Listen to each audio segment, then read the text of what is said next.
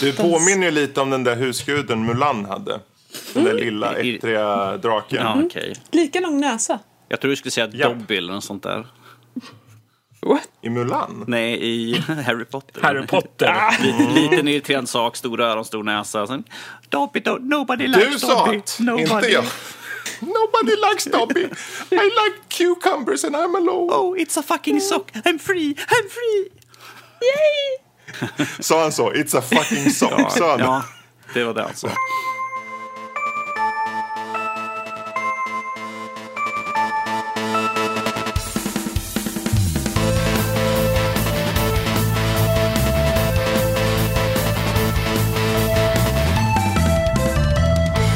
Hej och välkommen till Nördliv, en podcast om spel och nörderi av alla de slag. Dagens datum är den 23 andra 2018 när vi spelar in det här och det här är avsnitt nummer 155. Jag heter Fredrik och med mig så har jag Danny, Hello. Lotta och ingen mindre än vår kära Robert. Hallå! Så, har ni ätit några gurka på sistone? Jag åt gurka så sent som idag. På macka. Du en säger ostmacka. Var det vanlig gurka eller var det inlagd gurka? Det var en vanlig gurka. Eh, upphyvlad med en osthyvel faktiskt. Du, är så- du är så old fashion. Ja. Upphyvlad men... Ja. Eh, Anywho. Bästa Du då Fredrik, några, några gurkor på sistone? Ja. Med nej, det, pff, inlagd gurka om det räknas. Ja. Det borde väl göra. Gurka som gurka. Ja. Jag älskar inlagd gurka så jag tar så här, köper såna här hela. njam. Mm, mums. Och sen kommer eh, min dotter in i rummet och säger hur kan du äta det där? Ah, gud. Och så himlar de med ögonen och svansar iväg som en liten Men. Och här på i en Nördliv så diskriminerar vi inga gurkor. Precis. Och inga gurkätare heller. Nej. Med det sagt, idag kommer vi snacka lite i Spel i fokus om Metal Gear Survive. Och eh, sen kommer vi in på nyheter. Vi talar om, talar om Burnout Paradise Remaster, Transformers Reboot, eh, bredband som ökar lite i hastighet och lite Stellaris-patchar på det. För att sen hoppa över till veckans diskussion som är vad gör ett bra spelmonster? Finns det några specifika favoriter och vad exakt är det som gör ett monster i spel bra?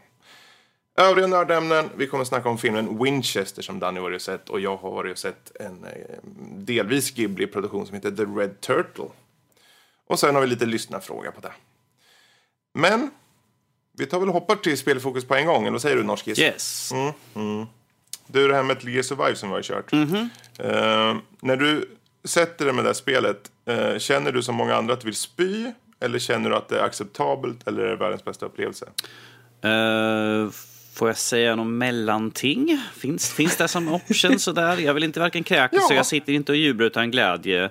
Eh, Jag känner mest lite stress i eh, samlandet av mat skulle jag väl säga. Liksom försöka hålla mig vid liv. Precis. Och, och, eh, och inte dricka vatten så jag springer omkring och kräks var och varannan sekund. Vilket var en ny upplevelse i spel så för mig. För Ja. de som inte är bekanta med vad det här är för spel och hur det passar in i Metal Gear-sagan. Eh, kan ni upplysa, upplysa våra lyssnare då? Precis. Ehm, det här är ju då ett survival-spel kan man säga med crafting-inslag. Och eh, det är egentligen först och främst gjort för co-op eller multiplayer kan man säga. Upp till fyra spelare. Det finns en singelspelskampanj också som har trådar mot eh, Metal Gear Solid 5 först och främst. Eh, Även om jag skulle inte säga att jag som inte har direkt någon koppling till de spelen känner inte att jag behöver veta så mycket om det. Utan man, man liksom förs till, till en annan dimension som heter, vad heter den? Detti eller någonting, Ja, någonting sånt. märkligt Det, namn. ja, det, in i ena Ehm. örat ut genom andra sådär. Ungefär. Och där handlar det om att du ska hitta resurser, eh, sätta upp försvar. Det är som att du bygger upp en liten bas. Och sen så ska du liksom eh, ut i området där omkring och hitta förnödenheter, resurser, crafta och eh, helt enkelt överleva. Och det är väl egentligen det som vi har kört. Jag vet inte, du har väl kört kanske en åtta timmar, sju, åtta timmar och jag ligger där omkring också. Ja. Eh, och då har vi varvat lite. Vi har varvat och kört singelspelskampanjen och sen har vi kört lite co-op också. Ehm, Jag vet inte, om, man, om du skulle säga några bra saker med, med spelet. Eller vill du ta några neg negativa först kanske? Kanske bättre att ha negativa Eh. först och sen lite bra. Eh, bra sak kan jag ta att det är lite variation i. Det är ju inte liksom samma man gör hela tiden. Och sen så, som sagt, man har ju möjligheten att gå mellan singel och eh, multiplayer och du har ju en och samma karaktär ju så.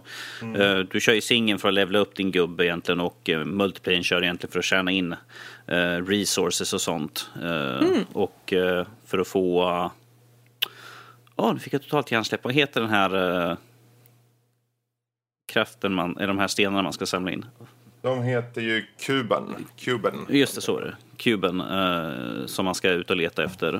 Eh, det jag tycker är kul, som sagt, jag tycker det är kul att man har lite variation. Eh, negativ att det är väldigt extremt på det här med och eh, management.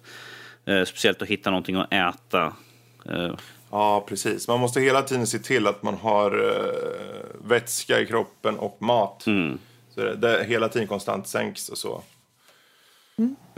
Eh, Det här med multiplayer, är det, får man lov att liksom välja hur man kör det? Om man kör det lokalt eller om man bara bjuder in vänner eller om det blir Det- randoms eller? Eh, Du kan ju, ifall du har tre stycken andra som äger spelet, så kan man välja att köra in till så att man har en egen squad helt enkelt. Ifall du är själv och hoppar ut så kommer du få tre stycken randoms som du spelar för att det måste alltid vara fyra.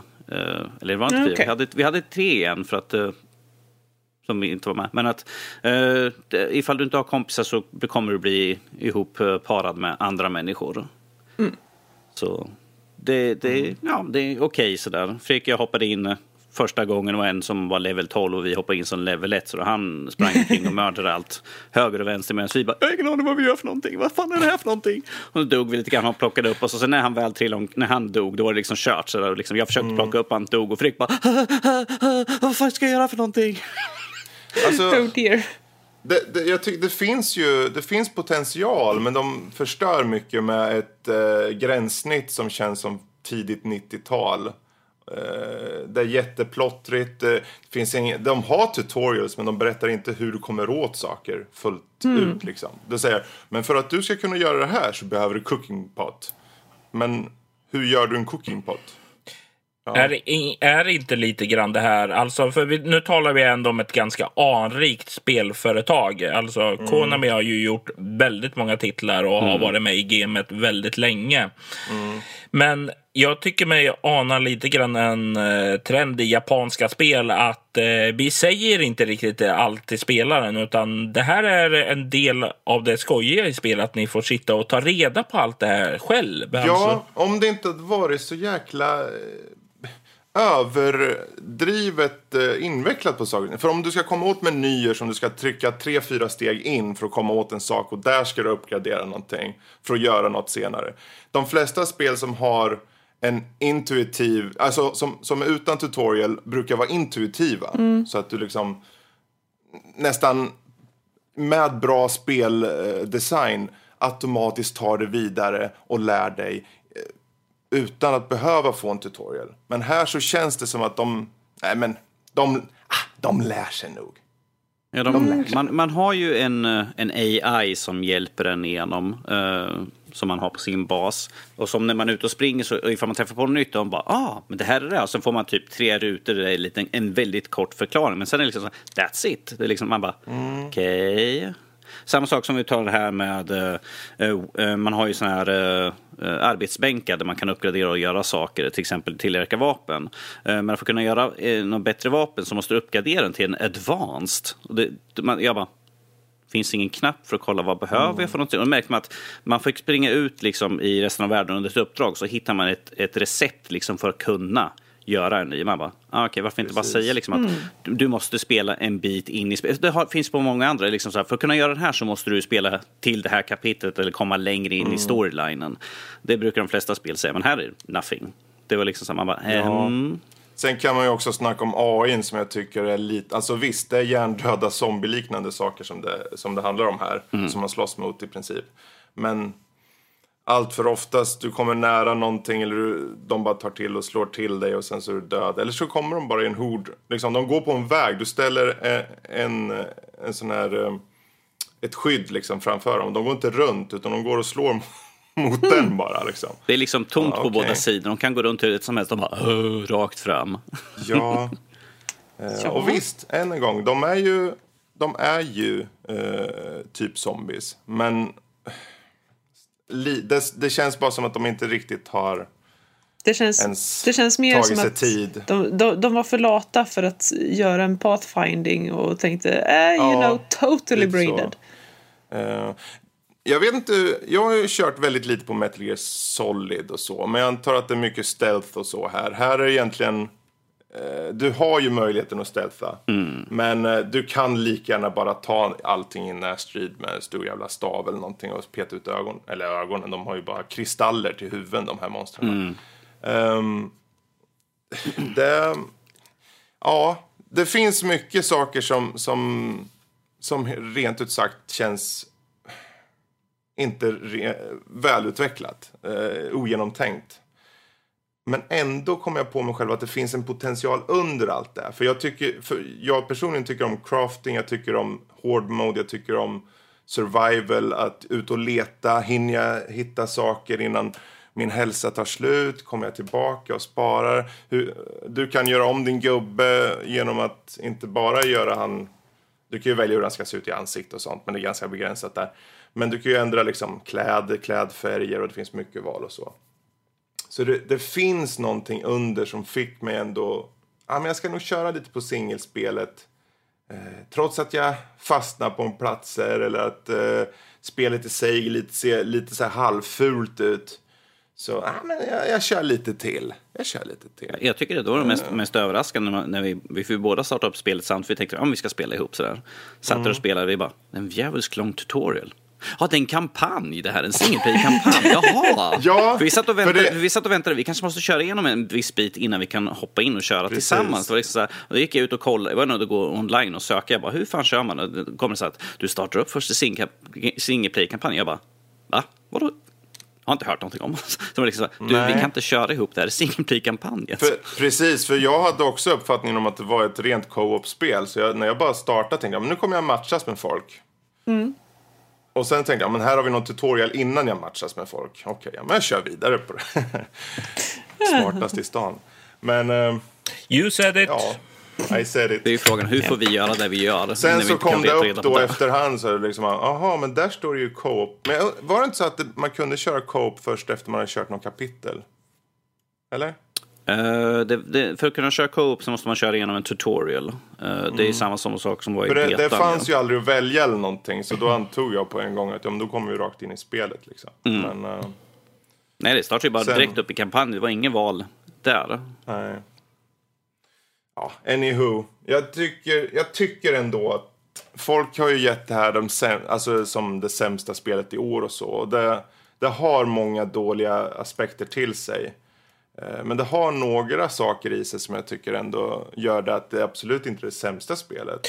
Eh, Inte Eh. än så länge i alla fall. Ja, men alltså, Hur mycket tror vi att eh, den här negativa recensionerna och sådant som dyker in också är färgad av det faktum att eh, det var ju Kojima som gjorde, skapade Metal Gear-serien då och eh, han fick ju sparken av eh, Konami eh, efter femman då. Och eh, Konami har ju under många år byggt upp massa badwill eh, om att de har ju gått över mer och mer till Pachinko-maskiner. De la ner eh, Silent Hills eh, och Precis. eh, Bastards. Eh, I agree, men hur mycket av det här, eh, den badwillen som finns emot dem, läcker in i recensionerna, tror ni?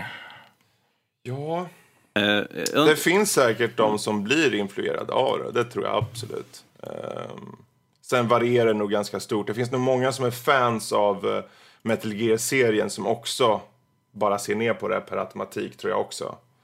Eh, och då bör det tilläggas att den här singelspelskampanjen som är, den har, de har försökt faktiskt eh, där. Eh, det, man ser eh, Solid, Snake eller vad den hette, eller Boss. Eh, liksom, det är förankrat till den serien på en gång.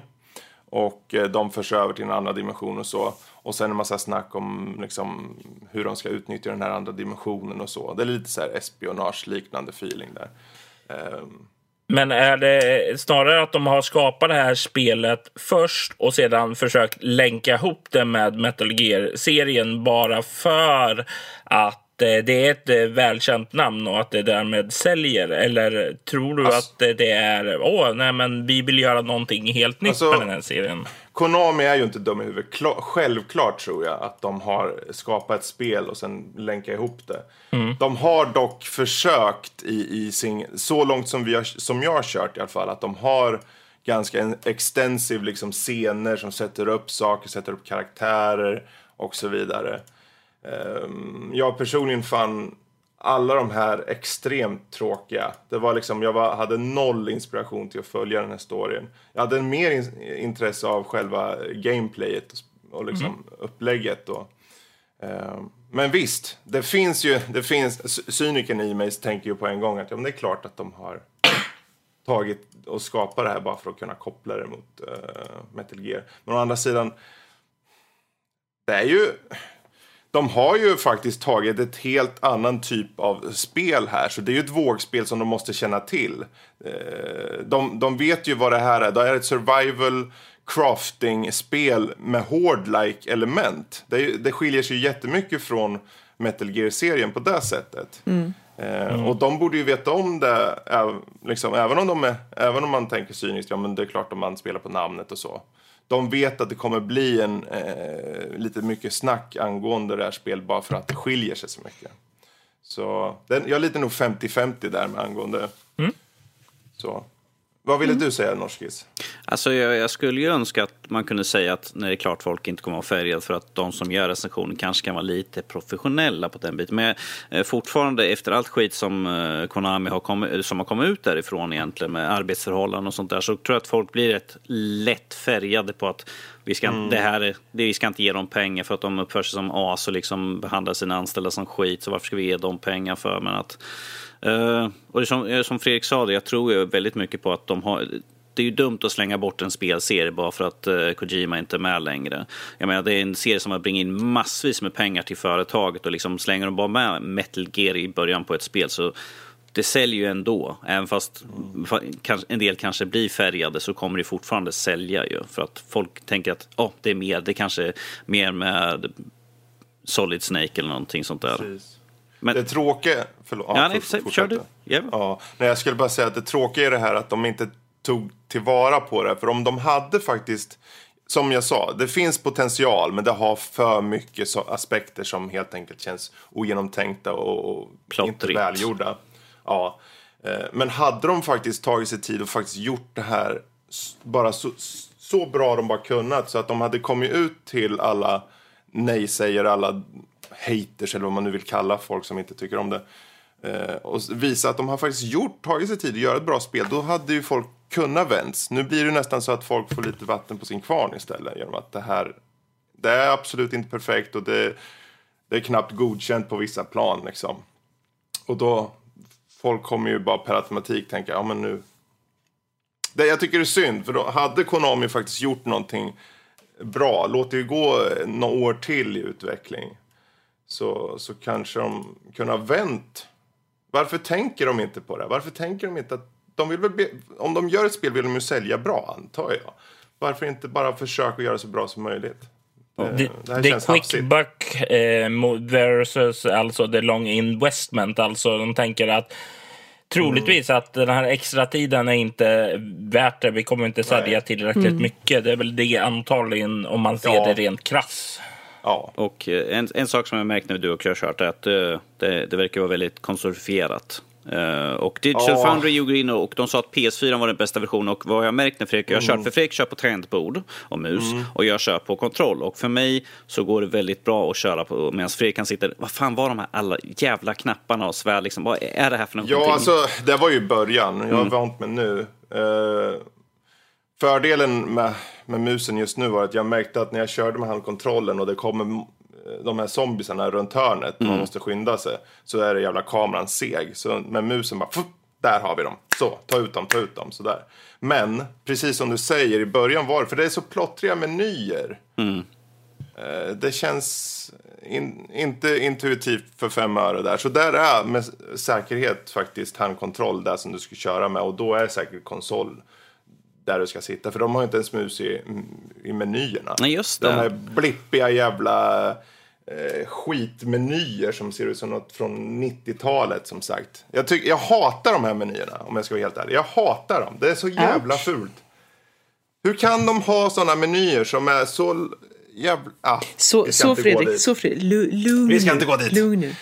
Men alltså, Det det, gäller att vara låter, positiv. Yes! Ja, men alltså det, det låter ju som att det, det är ju liksom inte... Missförstå mig rätt nu. Det låter ju Ja. inte som att det är själva spelet det är fel på. Det är bara hur det är utfört. Ja, om vi säger så här, tank, tanken är ju intressant och bra. I, i, i, som sagt, idén till spelet, men att själva utförandet, som du sa, det är, skulle nog behövt lite längre tid i planeringsstadiet och liksom hur de har byggt upp det, känner jag just nu. Ehm, Kan det räddas med patchar? Kanske. Ja, möjligtvis. Kanske. Som sagt, kanske Men lite är, är vi inte förbannat trött på det här med vi ska rädda det med patchar? Mm. Alltså släpp ett färdigt spel istället. Ja. Släpp ett funktionabelt, ett bra spel. Det ska inte... Visst, man kan väl... Fine, de kan få ha lite fel här och var. Men det ska Ja, ju fan jo, men- vara genomtänkt. Alltså seriously, Ja. barn idag när man pratar om spelutveckling med dem, de tror ju inte sina öron när man säger att ja, nej men alltså planen är ju att aldrig patcha spelet. De tycker, va? Men hur, hur fixar ni då alla buggar? Ja, Nej, alltså snälla lilla vän. Du vet, och nu känner jag mig antik varje gång när jag säger det här att men du vet, på min tid, när jag Jag var liten, ja, då, då fanns det inte konceptet patch. Det, det, när spelet var släppt, då hade man släppt spelet. Ut, alltså utvecklarna hade släppt taget om Vi det. släppte ut spelet på åkern. Nu är vi fria, nu är ni klara. Ut med er bland folket. Sådär. Ja, men lite så. Varför tänker man inte så längre? Jag är jätteledsen man på det här att, att utvecklare tvingas att släppa sina spel innan de är klara. En, en, grej, en grej som är kul, bara för, för att runda av här, att eh, det var ju tänkt att vi fick koden och det tänkte liksom att man skulle kunna spela under dagen eller något sånt där. Men så det, kom det fram att oj shit, det går inte ens att starta upp spel, så imorgon eftermiddag så släpper vi en patch så ni faktiskt kan börja spela spelet. Så man bara, ja, okej. Ja. Ni släpper ett spel som inte ens går att starta. Det är inte bra gjort. Det känns nästan som den här eh, klassikern att man har inte skrivit uppsatsen som man har på inlämning till läraren. Skickar man en korrumperad fil, läraren kan inte öppna den, man tycker Nej men ojsan! Ja, då är det bättre när hunden åt den. Ja, det är typ Det enda som roliga i spelet, eh, det genuint roliga var ju när man dricker så här dålig vatten och så Ja, går man runt och pruttar och, och spyr över. Ja, man, man, man, för det är liksom, när man, när man dricker vatten så märker man direkt inför man blir magsjuk. För det så här. Man bara, det här är inte bra. Ja, Gisses! oh well. Vi, vi låter det där bli sista ordet där nu. Vi går eh, från eh, Metal Gear Survive eh, till nyheter. Ehm, ja, vem vill ha nyheterna? Danny? eller? Yes, vi kan ju ta lite nyheter att eh, vi kommer nu äntligen få en remaster på Burnout Paradise. Eh, tio år sedan sista spelet kom ut. Och eh, nu, nu är det väl dags, kände de väl, eh, att nu kommer vi få ett, en, en remaster här nu i, med 4K stöd och 60 FPS för Playstation 4 och Xbox One. Jag antar att det är Playstation Pro och Xbox One X de räknar in då nästan i så fall där. Jag har för mig att jag läste någonstans där. Eh, vad tycker ni? Är det dags nu? Eller är det värt? Behöver vi en remaster? Eller bara Jag att vet inte om jag skulle säga att vi behöver en remaster överhuvudtaget, men jag minns på 360-tiden att eh, det var ett av de tidigare spelen som jag kom över och jag hade rätt så roligt med det trots att jag vid det tillfället inte var särskilt förtjust i bilspel. Så eh, jag kan ju säga ändå att jag är inte negativt inställd. Eh, jag är bara lite bara med inställd till det. Men eh, det är väl kul för dem som älskar det, typ eh, Fredrik. mig. Typ Ja. Fredrik. Yes. Ja, jag, jag ser det på två, på två sätt. Dels eh, aspekten att få en remaster och, ta, och komma tillbaka till det. Jag hade hoppats att se en Switch-version på det dock. Um, men fine, det kommer och det kommer vara högupplöst och allt där. Och de kommer föra in alla de här add-onsen och sånt som inte Åtta tidigare funnits. stycken var det va? Yes. Åtta stycken, precis. Um, så det, jag, jag, är nyfiken att se vad de gör med det på det sättet. Uh, men det stora som jag ser det i det här är egentligen att, att de har tagit fram Burnout igen är ju för EA ett sätt att slänga ut ett spel utan att behöva lägga ner för mycket pengar. Känna av hur, mycket, hur mycket tryck är det efter det här och förhoppningsvis komma med en ny Burnout längre fram. Jag, jag gillar det här tänket, alltså att eh, låta gamla spelserier dammas av genom en remaster. För om det nu är så som du säger, att testa området lite och se, finns det intresse för det här och eh, Precis. satsa på det igen. Eh, Det tycker jag är en vettigt skäl till att göra en remaster. Ja, och det är väl egentligen för de flesta remasters, eller remakes, är ju det syftet kan man tycka. Eh, för att se intresse sådär. Så jag hoppas nu, det har gått tio år sedan det sista spelet kom, det här Par- Paradise då. Och visst, de kunde ha tagit någon av dem tidigare, men den här ligger nog lite närmare folk i, i, i minnet sådär. Så det, det, kör på det och se. Förhoppningsvis så går det bra och förhoppningsvis kommer det någonting nytt på det om ett par år liksom. Det hoppas jag i alla fall. Däremot kan jag tycka att prislappen de satt på det för 400 spänn. När de egentligen... Eh, det är ju högupplöst. Och det ska vara i 60 FPS och allt det där. Tekniska förbättringar. Så det känns lite högt tycker jag. Ja, Ehm, men ja, det är ju till konsol eh, som det släpps då. Så det, det brukar vara lite högre på konsol. Ehm, så där kanske är okej pris, 400. Men ehm, ja, ja, jag hade tänkt mig typ 250-300. Men ja, hur som helst, den kommer och förhoppningsvis går det bra för dem. Jag kan bara hoppas det. Jag, jag, tycker, jag tycker det är så kul att den kom, för du och jag pratade ganska länge om Burnout. Mm. Remaster, eller få se något nytt i, i spelserien sådär. För att det är ju tio år en jävla tid egentligen. Ja, alltså om vi säger så här. Vi, på sätt och vis visste man om det för att i december så, så kom det ut om... Eh, det blev... Eh, eh, vad ska jag säga, läckt eh, på någon eh, spelbutik i typ Brasilien eller vad det var, om att det skulle komma. Och sen så kom det nu för en månad sen så var det... De sa att nu kommer det komma en i, i mars. För att det, har de, det var en nästan officiell eh, utannonsering i Japan eh, som råkade komma ut. Och mycket riktigt, den 16 mars 2018 så kommer det till Playstation 4 och Xbox där ser man. One. Yes. Så, Yes. Vi går vidare till lite filmnyheter här. Och eh, vi hade ju Transformers The Last Night som var den senaste filmen som bombade lite granna. Och sen får vi ju här i år så får vi ju spin-offen Bumblebee. Men efter det så kommer de att reboota hela Transformers-serien ordentligt. Så här. Förhoppningsvis vänta ett par år så vi hinner glömma skiten och sen ge oss något nytt. Men ja, Ja, alltså skeptimistisk. skeptimistisk, hop, optipartisk till att nej, vi vill inte se något mer. Ehm, Ja, men alltså lite... Det, eh, alltså Transformers är en en väldigt eh, hyllad franchise liksom. Eh, Så det, det är väldigt många som... eh, Jag skulle säga många generationer som har vuxit upp med Transformers på olika sätt. Och jag tror det är väldigt många som vill se någonting väldigt bra. Och tyvärr så, ja, det vi har närmast minnet kanske inte blev jättelyckat. nej. Om man ska Och vara det- lite diplomatisk. Det kan man säga. De, den, alltså den senaste filmen tjänade in 600 miljoner. Eh, hade en budget på typ 200 någonting, 217, 215 miljoner. Men då ska det komma ihåg att de tidigare filmerna som var innan, de, de tjänade in 1,1 miljard dollar.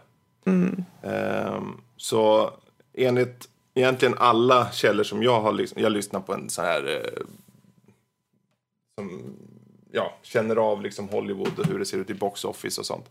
Och den har ju uppenbarligen gått så pass dåligt för vad deras prognoser hade sagt. Så att de vill helt enkelt starta om den. Till och med göra sig av med Michael Bay. Jag tror, jag tror att det kan för de som älskar Transformers för vad, vad det var liksom, så tror jag nog att det kan finnas en stor chans att det faktiskt någon ny kan ta och kanske göra något bra på det. Förhoppningsvis. Ja. För deras skull hoppas jag det. Jag personligen är inte intresserad men Och för Hasbro som är ägare utav Transformers så har de i deras nya avtalet med Paramount så ska de få betydligt större kontroll på när det gäller filmerna så att de har faktiskt mer att säga till om och vilka filmer som ska bli greenlightade. Istället för liksom att bara, ja, okej, här är nu nya robotar vi kan slänga in så vi kan sälja sen. Ja. Nu är det ju allting som... Det är ju all, allt går ju tillbaka till det. Hasbro vill ju sälja gubbar. That's it. Att, de rå, att eh, filmbolagen tjänar någon miljard hit och dit också. Det är ju bara kul för dem. Men fan vad mycket de tjänar på gubbar. Vet du. Oj, oj, Oj, oj. oj. Kan, jag- kan jag få en procent av deras aktier? Sådär få i, i eh, lite försenad julklapp. Ja, jo, lite grann. Men om vi säger så här. eh, Jag har gått och sett alla och jag kommer säkert gå och se Bumblebee också som en nöt jag är. Men att jag hoppas att det i alla fall kommer dröja några år. Eftersom det ska vara en total reboot så lär det väl behövas för de ska planera och se vad som gick bra med de här filmerna och vad som gick dåligt på slutet. Michael Bay heter han. Ehm, och eh, så, så hoppa, jag hoppas att vi kan få tillbaka första filmen när de har nog som som du sa här innan vi började Freken, och den som var den mest underhållande och var mest originell. För allt det andra så kände jag liksom bara börja trilla lite grann i storylines och sånt där. Men som sagt, jag är... Ja, jag hoppas på att vi Det får kan ju inte bli sämre, Nej, det kan så inte bli kör sämre. vi. Men jag, Kör vi. Precis, go for it. Men vänta ett par år. Eh, vi kan, här kommer vi till den här nyheten som eh, jag kommer slänga över till Fredrik alldeles strax. Han säger, Bahnhof gör ett tokryck för eh, internetmarknaden här. Och eh, Fredrik, du som är så entusiastisk på den här, vill du förklara vad det är för någonting utan att dregla? Ja, jag vet inte om jag dreglar så mycket. Jag tycker bara det är ganska fascinerande Det- ja. att eh, Bahnhof nu har lanserat ny bredbandstjänst. Det innebär att du kommer få 10 gig eh, I sekunden. Ja, Ja, och alltså... alltså, det, det är så... Jag bara? Ja, de, har ju, de har ju haft tusen tusen länge. Eh, och där tycker jag, åh det är så snabbt. Så, vad fan, vem köper det här liksom? Och nu, ska de ha, nu har de en kampanj på 298 kronor i månaden första halvåret. Sen blir det 498 kronor i månaden. Så alltså för f- 298 kronor i månaden så får du 10 gig i sekunden. Eh, ja, 10 gig, mega, eh, me, gigabit i sekunden. Ja, inte, precis. eh, bör, bör sägas.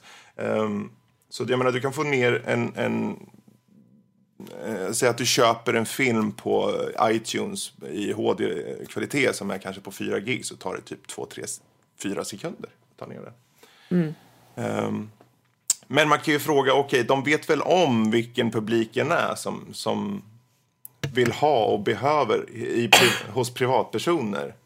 Det är ju ingen som behöver 10 gig, eh, gigabit egentligen. Eh, inte på privatpersons Kan, kanske, ifall du, sidan. kanske ifall du är en streamer och vill streama allting i 4K. Alltså det jag känner lite att, eh, okej, det, här, det här låter ju lite sci-fi. Och, alltså vanligtvis när man börjar dingla coola hårdvaruuppgraderingar och, och häftiga tekniska framsteg framför nosen på mig, då, då börjar snålvattnet rinna. Men alltså, jag, jag, jag, jag förstår inte riktigt den här. För att okej, de säger att de kan le- leverera upp till 10 gigabit. Och de, har, de säger att ett av deras problem just nu är ju för att bredbandskollen.se kan ju inte mäta sådana hastigheter. Eh, och anledningen till varför de inte kan mäta det är för att well, alltså, linorna funkar inte i de hastigheterna. För att när det kommer upp, när det kommer upp dit då går inte de ledningarna som finns i större delen av landet idag. Utan okej, ja visst, nu har Bahnhof uppgraderat större delen av, av eh, sina linjer då. Eh, och sitt nät. Okej, det, det är bra, det är fint. Eh, och sen kommer man till nästa flaskhals och det är när man kommer innanför husets väggar. Så ska de linjerna uppgraderas.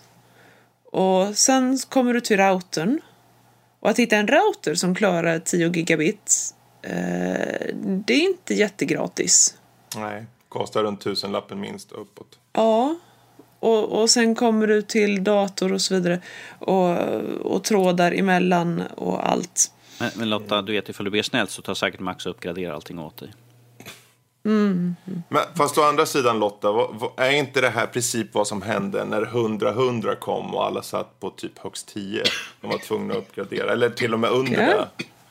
Ja, och alltså, som sagt, jag, jag tycker om framsteg. Och ja, det, det, det var väldigt mycket skeptimist, eh, skeptimistiska miner överallt då också. Eh, Men jag menar, just nu så håller vi ju precis på att försöka få ut fiber till hela landet. Det var det här 90 procent av Sveriges hushåll eh, 2020 eh, ska ha fiber överhuvudtaget. Och, och så börjar man prata om, om 10 gigabit. Ja, Ja. Det, kommer att, det kommer att ge, bli en väldigt, väldigt turbulens. Och, Jag tror och det här... också- Det, förlåt. Ja. Ja, eh, nej, ursäkta, jag, jag bara ramblar lite. Eh, ja, men det här som, som vi nämnde lite förut också, att eh, vad betyder det här för de andra hastigheterna och de andra näten? Mm. Eh, för att ja, visst, det är klart att det låter ju väldigt häftigt och, och när man faktiskt kan mäta vad man får. Och också, jag menar, du laddar ju ner någonstans ifrån. Den, den källan ska ju också kunna klara av hastigheter. Mm. Eh, men när väl allting har blivit så pass uppdaterat att du kan utnyttja de här hastigheterna ordentligt. Betyder det att det är dags att uppgradera hela Sveriges nät igen? Ja, om, om vi säger så här, att jag, det här tycker jag är ett, ett bra steg, liksom, Mm. dels för konkurrensen och få de andra tjänsterna att sänka sina priser. Jag, jag kommer de som var, var det 298 kronor första halvåret och sen Ja. var det 4, 498. 498. Eh, Precis. och jag menar, vad var det du sa? Att eh, tusen tusen Det låg före på 798. tror jag. 798 och då ser vi liksom att då kommer vi fasa ut de gamla hastigheterna eller kommer vi helt enkelt bara höja upp de som har för en viss kostnad i så fall och vad betyder det för de andra eh, bredbandsbolagen då? Det här kommer ju vara, det här kommer vi, ifall, det här, ifall barnen fortsätter att breda ut det här så kommer det bli väldigt tufft för de andra. Då måste ju de kunna matcha, vilket betyder att det blir bättre för oss som konsumenter, liksom, att det kanske finns fler valmöjligheter. De kanske sänker ordentligt på priset på det som folk redan har. Ja, vilket jag ser en stor fördel. Ja, absolut. Alltså konkurrens är alltid en bra grej. Mhm. Eh, men, alla de eh, hushåll som just nu står och funderar på oh, ska jag betala 22 000 spänn för att kunna dra in fiber i huset? Det, det är någonstans där det ligger om man får statligt bidrag till, annars Mm. blir det ännu dyrare.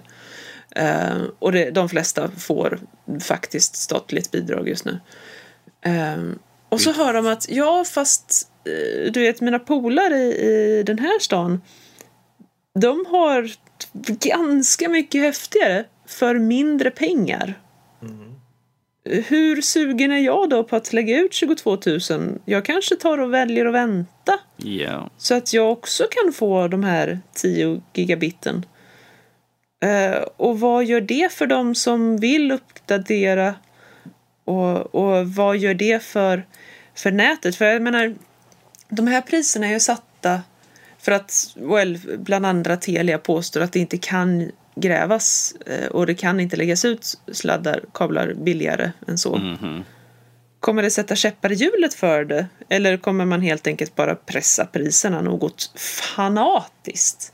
Jag tror mer på den senare biten. Eh, För att hänga på så måste de andra nog verkligen gå, gå extremt då, uh, nästan till. Ja, fast vad är det som blir lidande? Ja, de, uh, företagen blir lidande så här.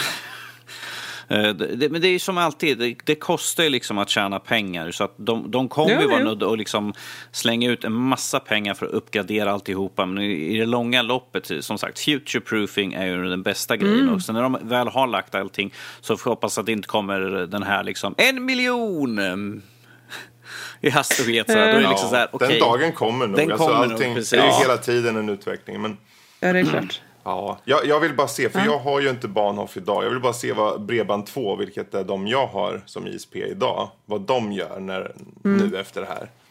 Ehm, Jag har Bahnhof och hoppas på någon rolig överraskning inom mig. Så hej, Mm. vi har höjt in så nu är det den här hastigheten istället för samma pris. Grattis! Ja, ja. Nej, men jag vill se konsekvenser, jag vill se hända Ja. saker. Jag vill se liksom... Det är väldigt eh, intressant. Ja. Det hela. ja, nu jävlar alltså. Nu blir det... Och sen bör det tilläggas att för företagskunder så höjer de till Mm. 100 000 megabit. Ja. En liten tidbit där. Ja. Eh, för alltså... eh, Videosamtal i, i företag, det kan ju verkligen vara snart i 4K om vi säger så. Det är inga problem. Ja, nej, precis. Och jag menar, vad kommer det här betyda för utveckling av hårdvara till, till våra datorer? Jag menar, de måste ju också kunna klara av att ta emot all den här datan. Nej, fan. Nu blir jag köpa nytt moderkort snart. Åh, nej. Hårddiskar. Ja, Hårddisk. Ja, oh precis. yes. Oh yes.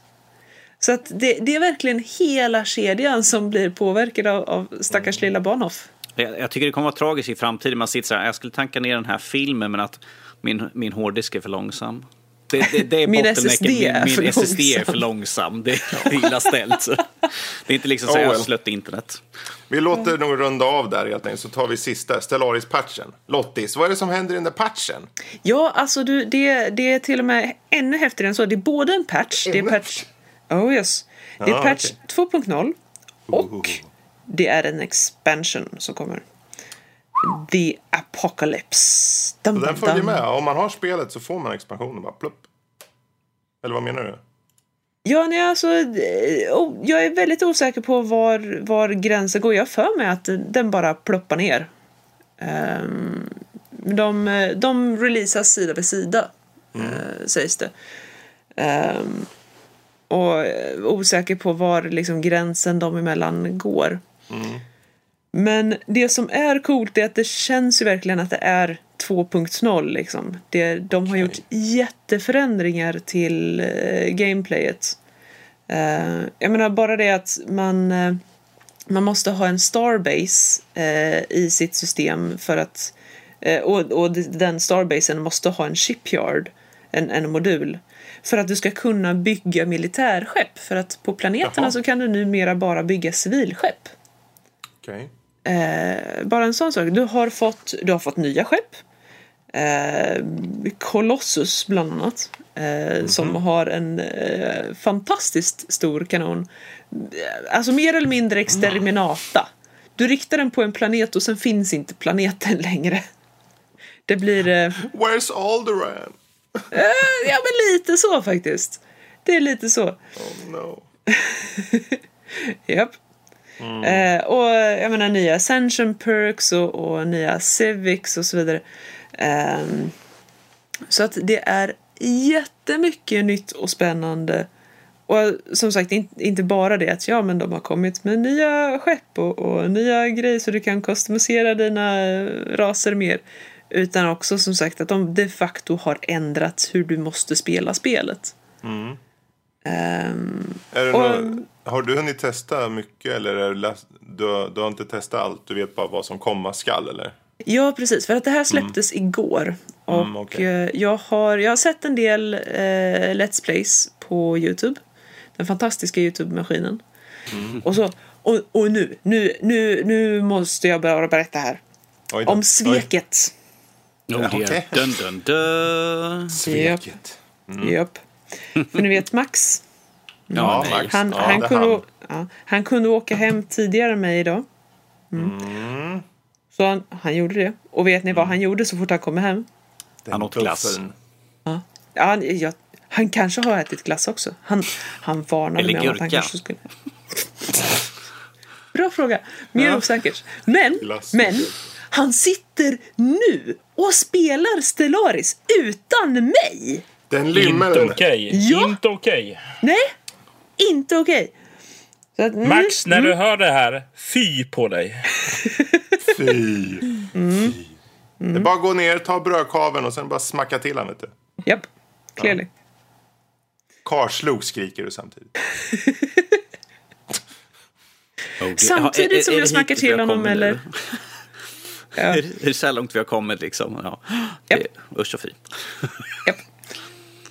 Eh, ja, nej. Nej men alltså jättemånga fräsiga och bara det att alla startar nu med Hyperdrive eh, tekniken på sina skepp. Så att det, Okej. det blir väldigt mycket viktigare att liksom hålla choke points och, och du, kan, du kan försvara på ett sätt som liksom inte urartar till whack-a-mole när du går i krig. points, whack-a-mole och gurkor.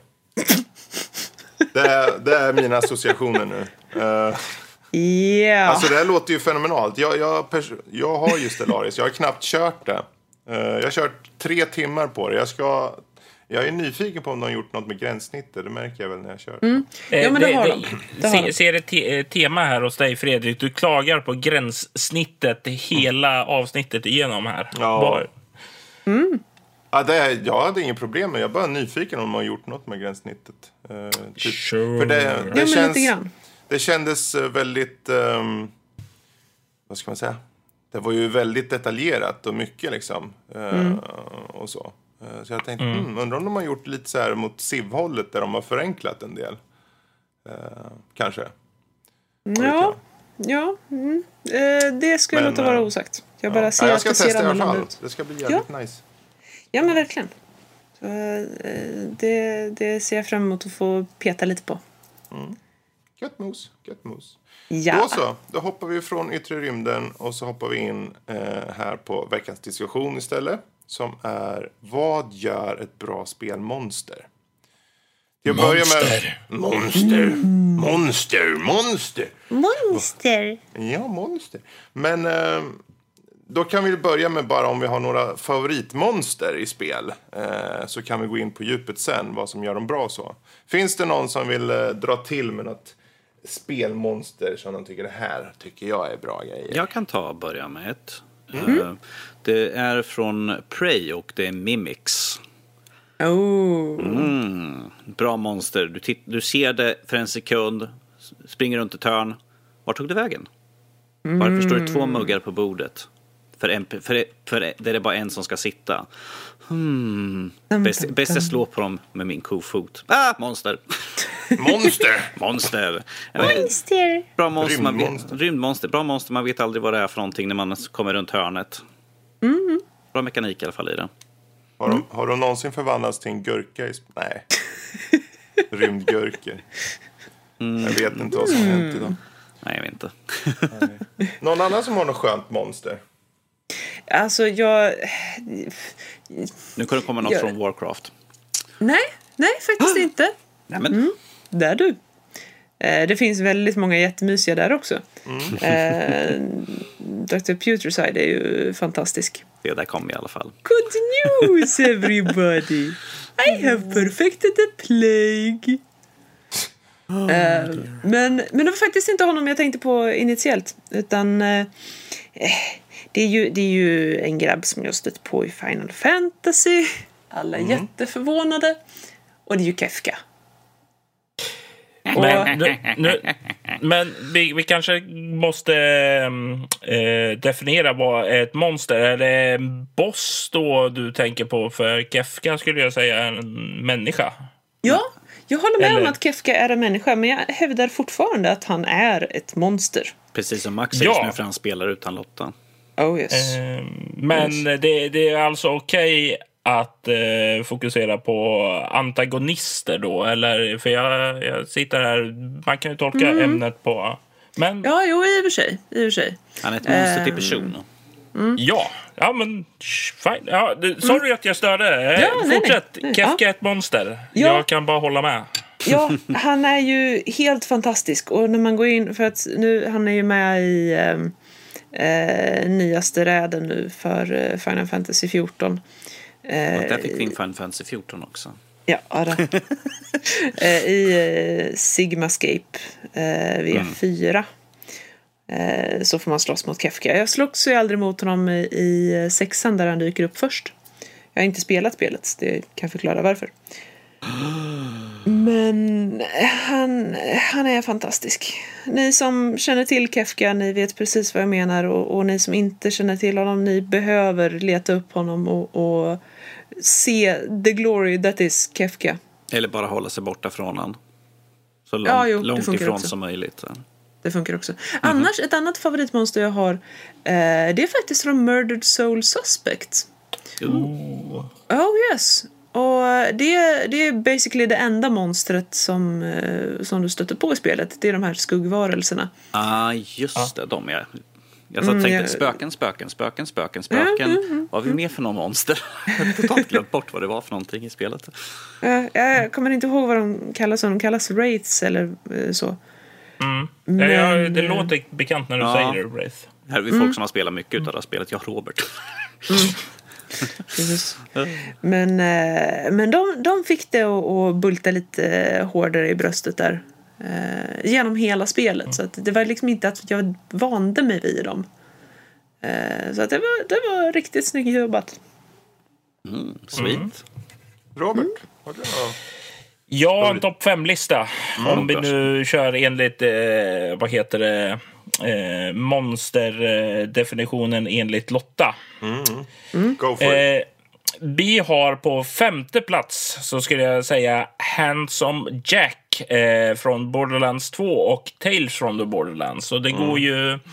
Ja, eh, Handsome och Monster kanske inte låter som det går i hand i hand, men eh, om man ser på Handsome Jack så är det ju en skurk. Eh, det är verkligen sån här skurk over the top. Eh, han har komiska drag, men det finns, vad heter det, det finns saker här. Alltså han har ju en tydlig personlighet och när en bra monster tycker jag ska ha någonting som sticker ut, någonting som särskiljer dem från andra.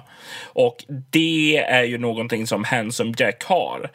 Och det finns utan, ja, nu ska vi se här om vi kan stoppa, mm, ja, steppa in på det här utan att spoila spelet i sig. Men han har ju, vad heter det, han använder personer eh, som kanske har en relation till honom på ett väldigt monstruöst sätt i Borderlands 2. Och det, det, alltså, det gör ju, det tillför storyn någonting på ett väldigt, väldigt bra sätt där. Och det är därför jag gillar honom som ett monster.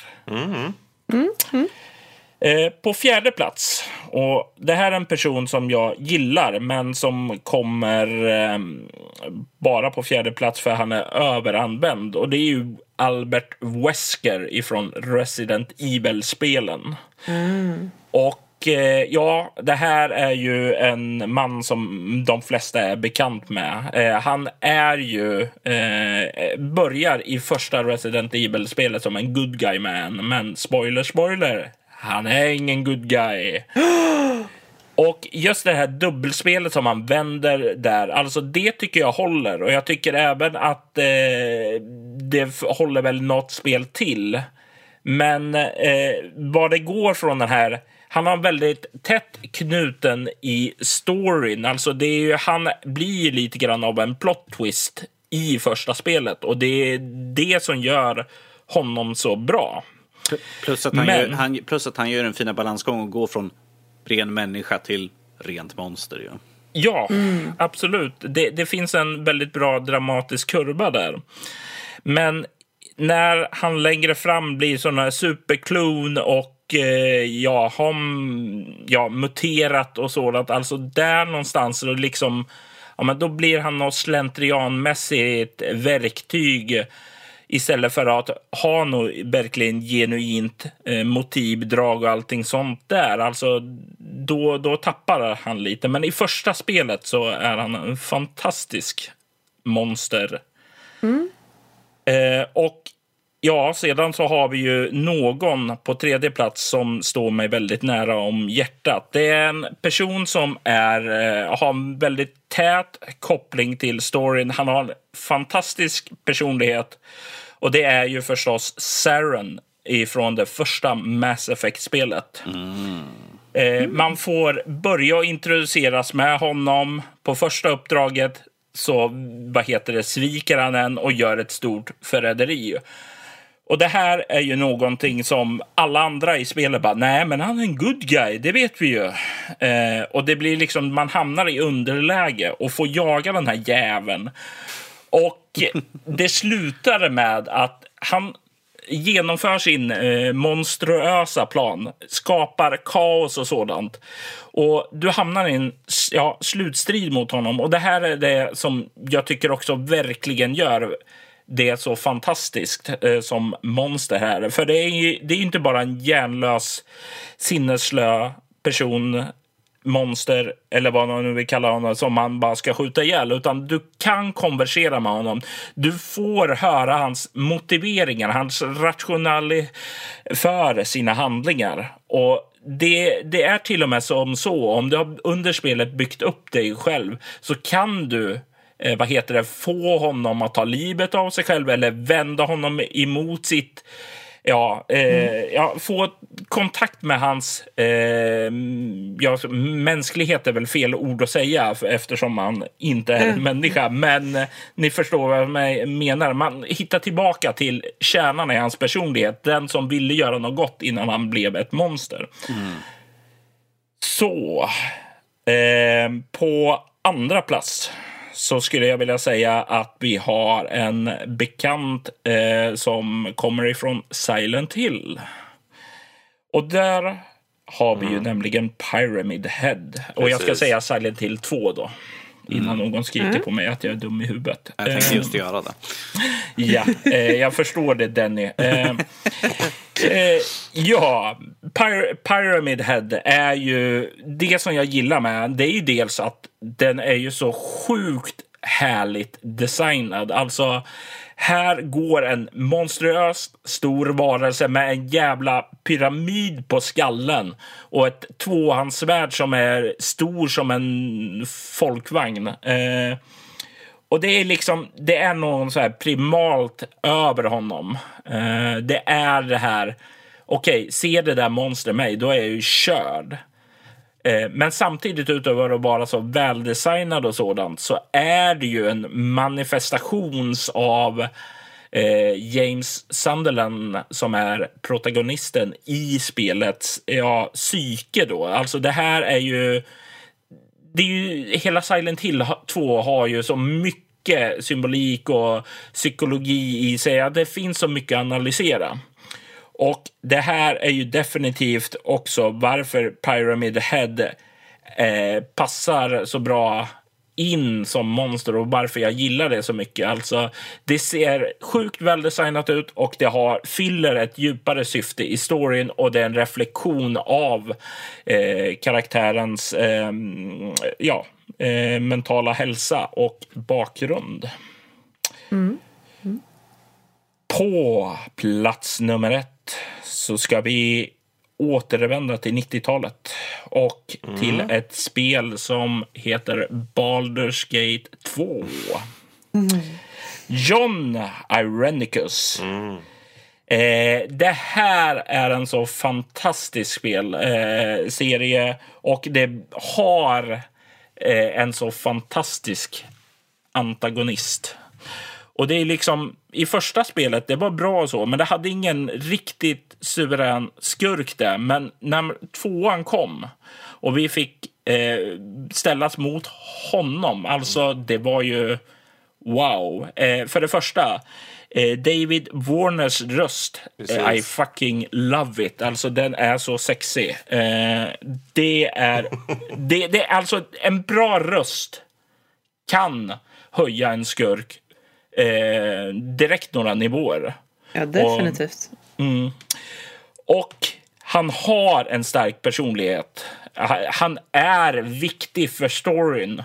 Och framför allt, han har en tydligt motiv också eh, som vi blir mer och mer medvetna om under spelets gång. Alltså, han har trifectan personlighet, story och motiv. Och det är vad jag tycker är det absolut viktigaste att, eh, i ett bra monster. Mm. Och det var min topp fem-lista. Mm. Mm. Ja, det var en bra ja. lista. Ja, jag måste säga jag ser en viss röd tråd där. Det var väldigt mycket svek och, och folk som brukade vara din vän men eh, dam, dam, dam. Svek är en fantastisk grej. Och jag menar inte i största allmänhet utan i berättelsen. En fantastisk grej. Ja! right. Ja, nej, vi förstår vad du menar. Ja. Norskis, kanske? Eller vill du addera något mer? Nej, eh, jag är klar så länge. Jag har lite mer tankar och så, men vi kan ta norskis. Yes. På fler spelmonster eller något sånt där, eller vad mina allmänna Ja. tankar? Ja, du väljer själv. Du väljer själv. Nej, men jag tänkte ta lite grann på... För som Robert tog upp att det är väldigt mycket monster som har en, ett större djup. Alltså en tankegång, liksom, de är intelligenta, de har liksom ett driv som driver dem fram helt enkelt. Och jag tänker ta till slänga tillbaka till eh, min Mimic. Att det som jag tycker är intressant med den, att det, den kör ju på den primala, lägsta nivån. Det är liksom överlevnad, ta över allt som finns. Det är liksom det enda att de är där på stationen egentligen. Vilket är det jag tycker är intressant. Att det finns liksom inget, inget större där bakom. De finns en typ av mimik som är en hjärna som styr alltihopa. Men att de individuella monstren, det är liksom the basic. Det tycker jag är jätteintressant. Att de har liksom försökt anpassa det som är naturligt liv ute i vanliga världen. Det tycker jag är rätt intressant i monstren de har där faktiskt. Och sen som sagt har vi de här intelligenta, de lite mer mänskligare monstren som faktiskt tänker att ah, jag har en plan. Lysande Sickan, vi gör det här. Utmärkt! Hälften av vår publik har ingen aning vilken, vem Sickan är och allt sånt där, men i alla fall. Vi är så gamla. Eh, Men eh, något som jag tycker är tråkigt med monster är när... Jag tänker att slänga in Diablo, första Diablo, när man gick ner nivå, nivå, liksom så här, vita skelett. Ja, nästa nivå, gula skelett. Aha, okej. Röda skelett. Är det någon skillnad på vad de gör? Nej, de långsamt stapplar de fram. Samma sak med zombies i de flesta spelen. Liksom. De stapplar fram. De är liksom bara där för att, som en hord. Det är liksom det som är problemet med dem. Att det är så många utav dem. Det är inte själva... Det Själva monstren i sig är inte problemet, utan det är bara att det är så många. Det är rätt tråkigt när det kommer till monster. Att liksom, ja, individuellt, ingenting att ha. Har vi hundra stycken, då är det en fara. Men det är rätt tråkigt i spel när man gör på det sättet egentligen. Ett besläktat problem eh, till det där är ju också när du, jag tänker ja men det här ska vara ett hemskt monster. Ja men vi slänger till 10 000 extra hitpoints på den så Ja, är den nästan odödlig. Ja. Ja. Vad tycker du, Fredrik? Ehm, ja, alltså jag går nog... Det här med att ha antagonister eller människor som är monstruösa. Det, John Irenicus är ett underbart, underbart exempel. Men om jag ska försöka gå till en mer... Du vet den här nästan gutturala, den här, eh, det här odjuret. Eller den här som du bara känner en, en omnius presence av att vara i närheten av. Jag kommer ihåg första gången jag körde Bioshock. Och långsamt på håll så hörde man de här Big Daddies bara komma långsamt. Här. Och även om de på sätt och vis, det var... Du, du kunde bara gå runt dem, du kanske inte ens blev attackerad av dem. Men de fanns där. Det, var som en, det skapade en atmosfär genom att de bara existerade. Och det tycker jag gör, det kan göra väldigt bra monster. Eh, det finns någonting outtalat, något du inte vet om vad det är för något. Du kanske inte förstår hur de fungerar, hur de tänker och så. Precis som, som Pyramid Head, eh, första gången man såg Pyramid Head i tvåan där till exempel. Man, först, man vad är det här? Det är bara... Det, när man inte kan ta in något liksom fullt ut, för man förstår det inte, det är då det blir skrämmande känner jag. Och, och, och, och de typerna av monstren liksom, i alla de här typerna av skräckspel och så liksom, får, får en att liksom bara, vad in i helsike är det här? Eh, Eh. Ja. Nej, jag vill bara inflika ett, eh, inte ett specifikt monster i sig, men eh, som relaterar till det här. Just det, vad, vad fan är det här? Alltså, jag kan säga att Denny och jag eh, spelade en hel del av Evil Within 2 förra året. Och det är ett spel som jag har, tycker har så fantastisk monsterdesign. Alltså, det är creepy as fuck och eh, det är freaky as fuck också. Det är, Precis. det, det är väldigt, väldigt ja, skruvad design. Och där har det ju mycket att det grundar ju på att det här är ju någonting som bygger på en eh, ja, ganska ja, en psykopats undermedvetna som manifesterar sig i en VR-värld ungefär. Mm, Och det, det grundar sig ju eh, i väldigt väl för att skapa eh, härliga skräckscenarier med skruvade monster. Det fin, finns ju en av de, eh, de första monstren som man stött på, den här jättestora som är byggd av kroppar med eh, jag kommer inte ihåg hur många huvuden den har med långt hår. Det är, när den vänder sig mot den är det liksom fem stycken ansikten bredvid varandra. Man bara what the he-? Och så ser man armarna är liksom uppbyggda av eh, en underkropp eller något sånt där. Man bara eh, jag springer däråt. Bry inte om mig. Spring för livet. Ja. Typ så. Ja, nej, jag, Ja, tror alltså, att jag, jag tror att jag generellt sett faller för mer rätt fram monster än vad ni gör. För att, jag menar, eh, okej, till exempel, jag menar, ta Fell Reavers från ehm, The Burning Crusade i World of Warcraft.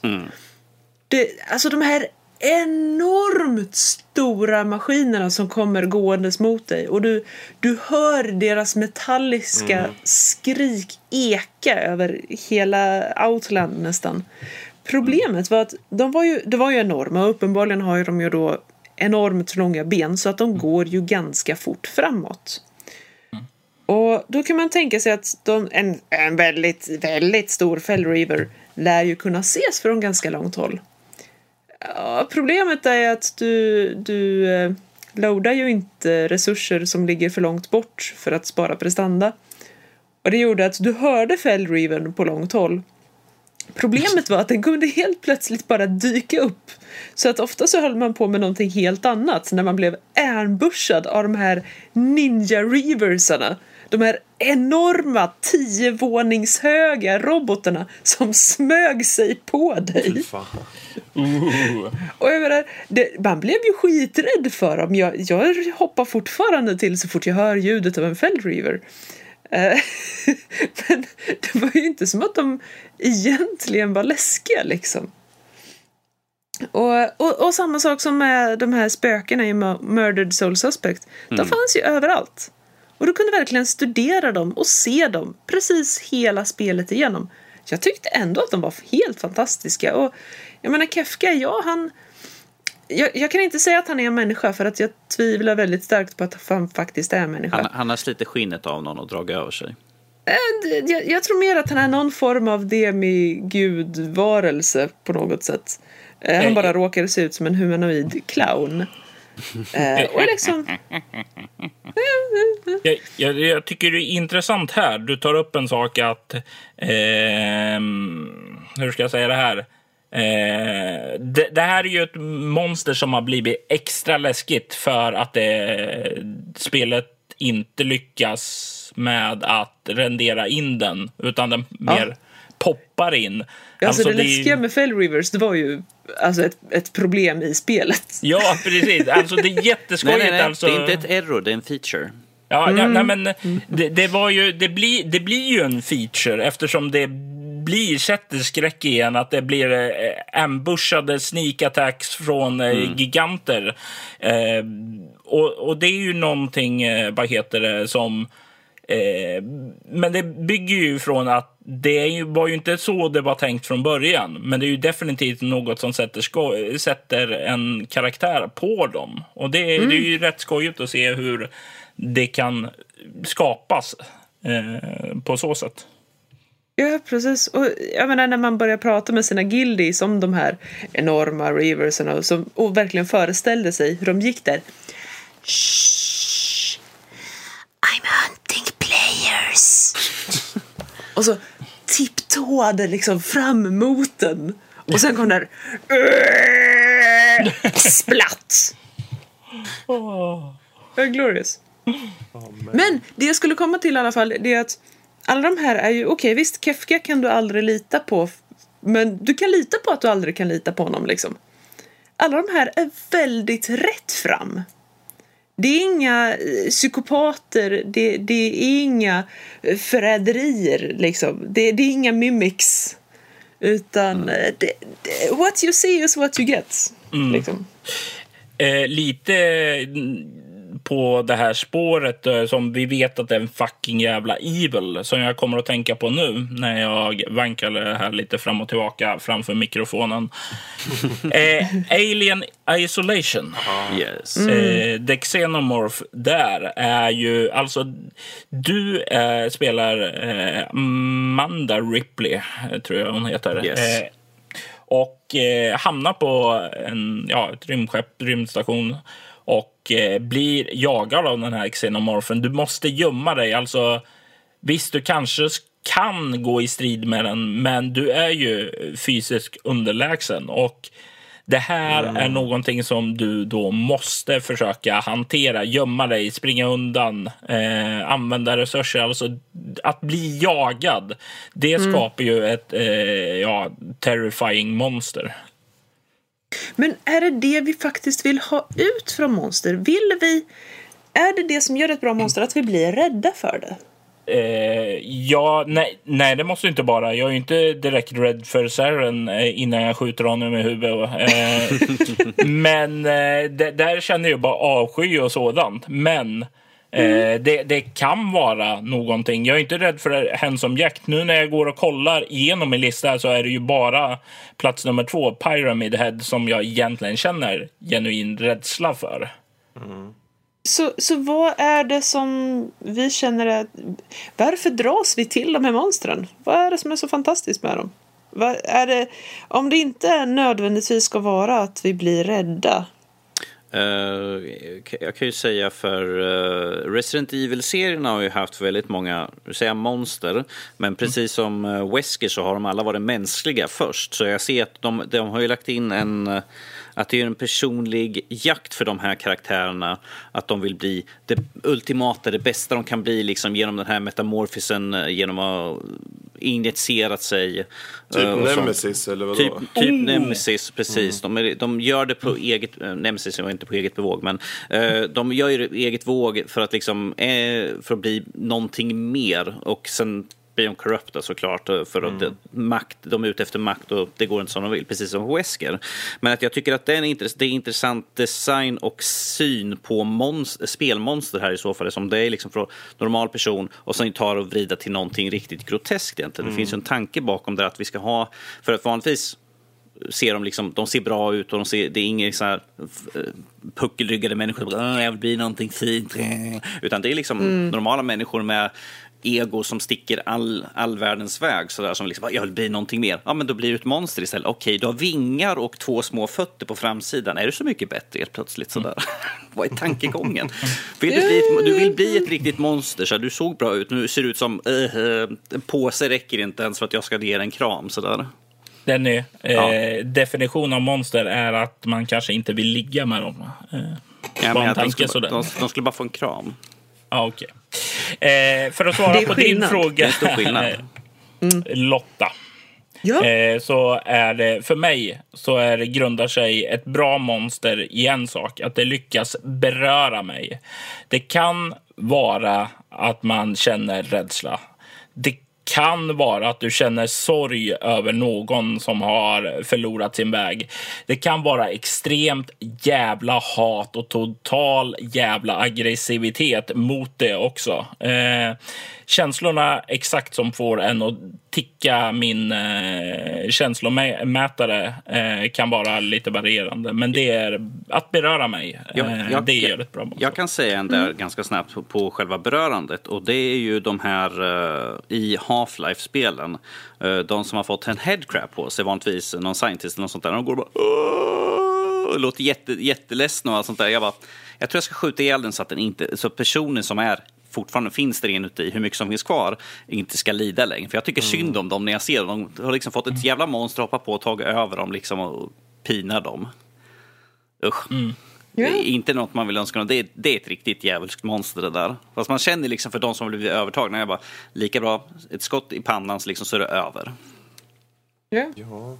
Det finns ju få spel som har liksom bara en kavalkad av monster om det inte är rena skräckspel då kanske. Som, som eh, Evil Within är ju en perfekt serie på det sättet. Om man vill ha de här groteska monstren verkligen. Så, så finns- Yes. Eller Bloodborne kanske. Ehm, där de, det känns som de har tagit någon form av kurs i hur de ska göra monstren så äckliga som möjligt. Mm. det, alltså, till och med alla de här små, all, alla typer av fiender är någon form av monster.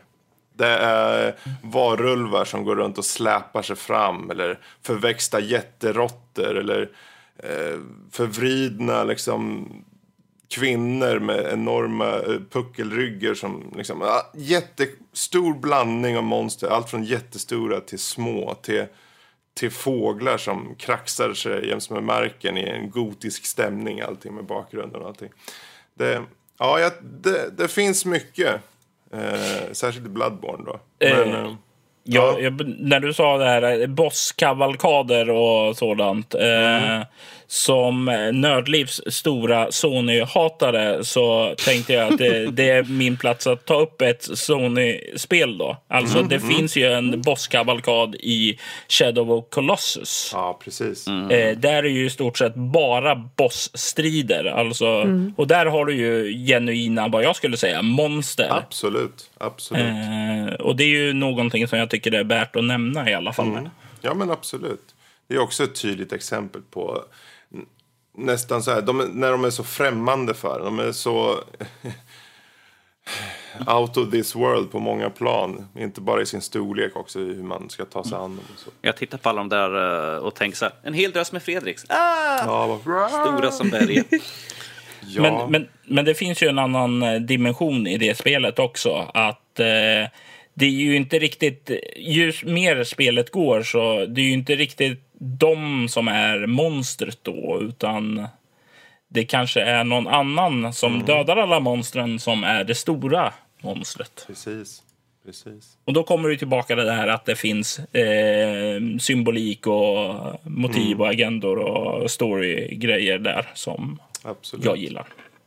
Ja, jag tror det här är en jättebra diskussion faktiskt. Jag tror vi ska runda av där. Och är det så att ni där ute känner att ja, jag tycker det här är min typ av monster. Hör då av er antingen via mail på info nordlivpodcast.se eller varför inte släng iväg eh, lite meddelanden på Twitter mot at nordliv.se vad ni tycker och tänker om monster. Just do it. Just do it. Mm, you know you wanna. Med det sagt, eh, finns det några monster i övriga nördämnen? Ja, Winchester heter filmen som Danny har sett. Har den monster i sig? Om den har monster i sig? Ja, monster ska jag väl inte säga direkt, men spöken finns det mm. i filmen i alla fall. Mm. Även fast det inte syns så många genom filmen. Eh, för er som inte vet vad Winchester, är så handlar det om en läkare, en psykolog, som ska åka iväg och kolla hur funtad eh, en äldre dam är. Så änkan Winchester, skaparen av Winchester-gevären.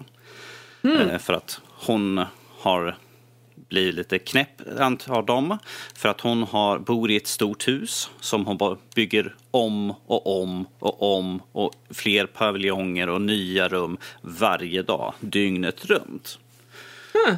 Och de vill ju såklart, liksom, de bara, hon, hon är inte riktigt klok, hon kan inte styra företaget så vi vill kunna ta över det och tjäna mer pengar. För det är klart, de sitter i styrelsen och de vill ju ha hennes aktier.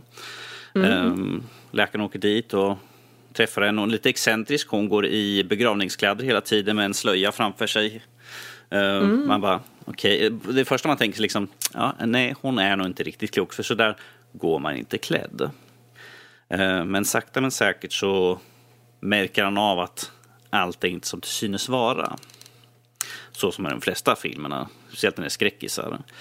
Um, uh, mina personliga tankar på filmen är att det var lite seg i början um, och sen började på direkten slänga in massvis med sådana här jump scares. Det, höger och vänster var det liksom jump scare. Mm. Jag hade massvis med folk som satt runt omkring mig i biosalongen som bara ha, hu, ha, ha. och sen satt de liksom i förberedande liksom så här, snart kommer det, snart kommer det. Ah! Och sen, var, sen efter det så var det en jättelång stund som var liksom så här, jättelugnt för att komma lite grann i slutet igen uh, i finalen så att säga. Tyvärr var det några saker som var extremt hemskt gjorda så att jag satt med liksom, huvudet ner i händerna. Jag var åh, och vad uselt gjort. Åh, varför? Åh, nej. kan, kan vi gå tillbaka? Kan vi klippa, klippa bort den här scenen? Så där? Oh, oh dear, så illa? Ja, om vi säger så här, det var ju inte den bästa filmen. Uh, nu vill jag ha fel person, men jag tyckte att en del av de här jumpscaren var ju roliga. För att en, jag tror den är med i trailern, man ser honom uh, titta in i en sån spegel som han har sittande på väggen. Och sen tittar han bort och då vrids spegeln. Han tittar tillbaka och sen vrider han tillbaka spegeln. Man tänker, ja ah, nu kommer det vara någonting. Nej, spegeln vrids bort igen. Ah, okej, okay, jag såg vad ni gjorde. Nu kommer det hända någonting igen. Vrids tillbaka, ingenting. Sen vrids den igen. Och då kommer det liksom, den väntar ut liksom så att folk blir så här, ah, nu kom, mm. nej, nu, nej, ah, okej, okay, de, det är bara en, de, ah, okej, okay. mm. Fast när, man, när jag såg det, jag bara, okej, okay, de, de bygger upp för mycket på den här grejen just nu. Fast jag tycker det var kul för att, det här är inte med i trailern, fast efter att han fått den här skrämseln, han bara, Hö! och så vänder han sig om, och då så spöket där också. Så man bara, okej, okay, ja, ja, nu, nu går ni ett steg för långt. Det var liksom så här, ah, det finns något som heter lagom mycket. Och de hade inte mm. lärt sig det. Alltså det låter som om det enda spännande som händer i filmen är jump scares. Ja, nästintill. Och uh, Helen Mirren som spelar uh, Sarah Winchester. Um, de kunde ha bytt ut henne. Hon, jag kände inte att hon... Jag förstår inte vad hon gjorde i den filmen överhuvudtaget. Sådär. De kunde ha vem, de kunde haft, ja, i Paycheck. De kunde haft vem som helst, för det var ingenting hon tillförde i den rollen. Det var inte jag bara, åh, vilken, åh, vilket agerande, åh, oh, Oscar. Det var liksom så här, why? Um, huh. Däremot så tyckte jag att Jason Clark gjorde ett riktigt bra jobb uh, faktiskt. Uh, uh, som spelar läkaren som har drogproblem och han mm. har ett förflutet som tas upp nästan konstant genom filmen som faktiskt har en connection med resten av alltihopa. Det är intressant mm. hur de får de här personerna att komma till ett ställe och så de är connected. Wow, hur gick det här till? Det måste vara ödet. Yep. Det är lite, det är lite, tröttsam, lite tröttsamma sådana här klichéer att oh, du har någonting i det förflutna som har fått dig att komma hit. Nej, det var folk som anställde honom och sen råkade han passa in där. Mm. Men om man tycker om att jumpscare så är det väldigt lättskrämt. Gå och se den i så fall. Um, om du inte är det, då, nej. Och det. Jag, jag måste ju ställa frågan nu, Danny. Mm. Eh, yes, Robert. Eh, när och hur kommer den här att sammankoppla med Supernatural och Sam Odin? Mm. Uh, det, då, det, här är deras uh, förfäder. Uppfattat. Ja, då kanske den är sevärd trots allt. Ja, ingen aning vad du pratar om i alla fall. Bra. Okej, okay. Winchester alltså. Finns på bio just nu. Um, då så. Uh, mm. Ska jag prata lite om Red Turtle? Kanske? Yes, Fredrik. Vad är ja, Red Turtle vad? för någonting? Du, det här är udda. För det, det var en gång en holländare som tänkte hmm, jag tycker om att göra tecknad film. Jag åker till Studio Ghibli och gör en film. Det låter okay. normalt. Ja, As you do. Det här är, det här är alltså en samproduktion mellan uh, Studio Ghibli det vill säga de som gjorde Totoro och uh, Spirited Away och allt det där. Mm. Och uh, då, uh, jag tror de heter Wild Bunch eller någonting. Det är i alla fall den här regissören, eller animatören, Mikael Dudok Divitt som han heter, som gör i samarbete. Och om man börjar med hur den ser ut, vilket man måste börja med, för den är Först tänkte jag, men vad är det här? Är det Tintin? Eller vad fan är det här? För i ansiktet trodde jag på, på karaktären som det handlar om att han påminner lite om det. Men det, det gick ifrån mm. det ändå lite. Um, animationsmässigt så är den bedårande. Det är följsamt, färgrikt och uh, ja, det, det, är väldigt speciellt. Um, för att inte tala om storyn då. Uh, för hela hela filmen eh, är utan dialog. Det börjar med att man följer en man som bara sköljer i land på en öde ö. Eh, han försöker då överleva där och så till slut försöker han ta sig från ön genom att skapa så här båtar av typ bambu. Han åker ut med båten och sen pajar någonting hans båt. Så han måste simma tillbaka. Och han gör det en gång till. Han bygger upp den där jäkla en bambubåt och så tar han ut den och än en gång så förstörs den. Och så en tredje gång. Och på den Är, tredje är, gången... är det här Castaway eller med Tom Hanks? Ja, ungefär. För han simmar neråt, så möter han under vattnet så kommer det en enorm röd sköldpadda och möter upp honom, tittar in i hans ögon och drar. Och han bara, vad in i... Är det den här jäkeln som har haft sönder min båt? Så han simmar i land. Och så, eh, nu är han ju milt sagt frustrerad. Han har försökt lämna ön ett antal gånger. Det har gått ett bra tag nu. Eh, han klättrar runt på ön än en gång för att försöka hitta s- någonting som kan få honom att komma på hur han ska ta sig från ön. När han ser den här sköldpaddan kravla upp på land på stranden. Så han springer ner, arg, tar en stor gren och daskar till huvudet på den där jäkla sköldpaddan. Och sen välter han runt den upp och ner så den ligger på, på rygg. Och så surt går han därifrån. Eh, men det går ett tag, den ligger där han tar, han, och till slut så börjar dess skal spräckas upp. Eh, och han börjar, ah, han börjar bli lite så här, tänker, ah, jag kanske, hmm. man ser hur han tänker även om man inte hör något. Han känner sig ångerfull, så han börjar skvätta lite vatten. Men det, det verkar vara för sent, så han, han bygger lite tak ovanför den här och, och så. Och går och sätter sig någon annanstans. Och när han vaknar upp morgonen efter så ligger det en kvinna med rött hår under det där. Och Eh. kvinnan är Lotta. Precis. Och sen så händer saker och ting eh, som egentligen får det att bli mer som en, jag skulle inte säga familjeberättelse, men det är som en, det är som en fa, fa, fan, fantasy-drama på något sätt det här. Där han försöker, han, det handlar ju inte bara om att, att han ska försöka fly, utan nu försöker han att leva, han försöker ha ett liv. Eller har han ett liv? Är det ett riktigt liv? Är det här är det allt i hans huvud eller? Den är inte så psykedelisk eller något utan det, det, det ser ut som att det här verkligen händer och så. Eh, men hela, hela berättelsen är väldigt, väldigt stämningsfull. Väldigt, väldigt vacker gjord. Och utan ett enda talat ord så får den ändå, fick den mig att faktiskt känna väldigt mycket när jag såg den. Eh, för det, det anspelar mycket på ensamhet och att hitta någon trots att man liksom är själv på en öde ö. Kanske till och med har familj och så vidare. Eh, jag tror att eh, om man ser på den här nu så, så kommer man uppskatta den på många punkter. Och jag, jag vet inte om den går på bio. Men man bör söka upp den och se den. Särskilt om man har något form av intresse av eh, animering. Och äkta animering. Inte någon mm. pixel art. Eller vad säger jag? Pixel art. Någon 3D-animering eller något sånt där.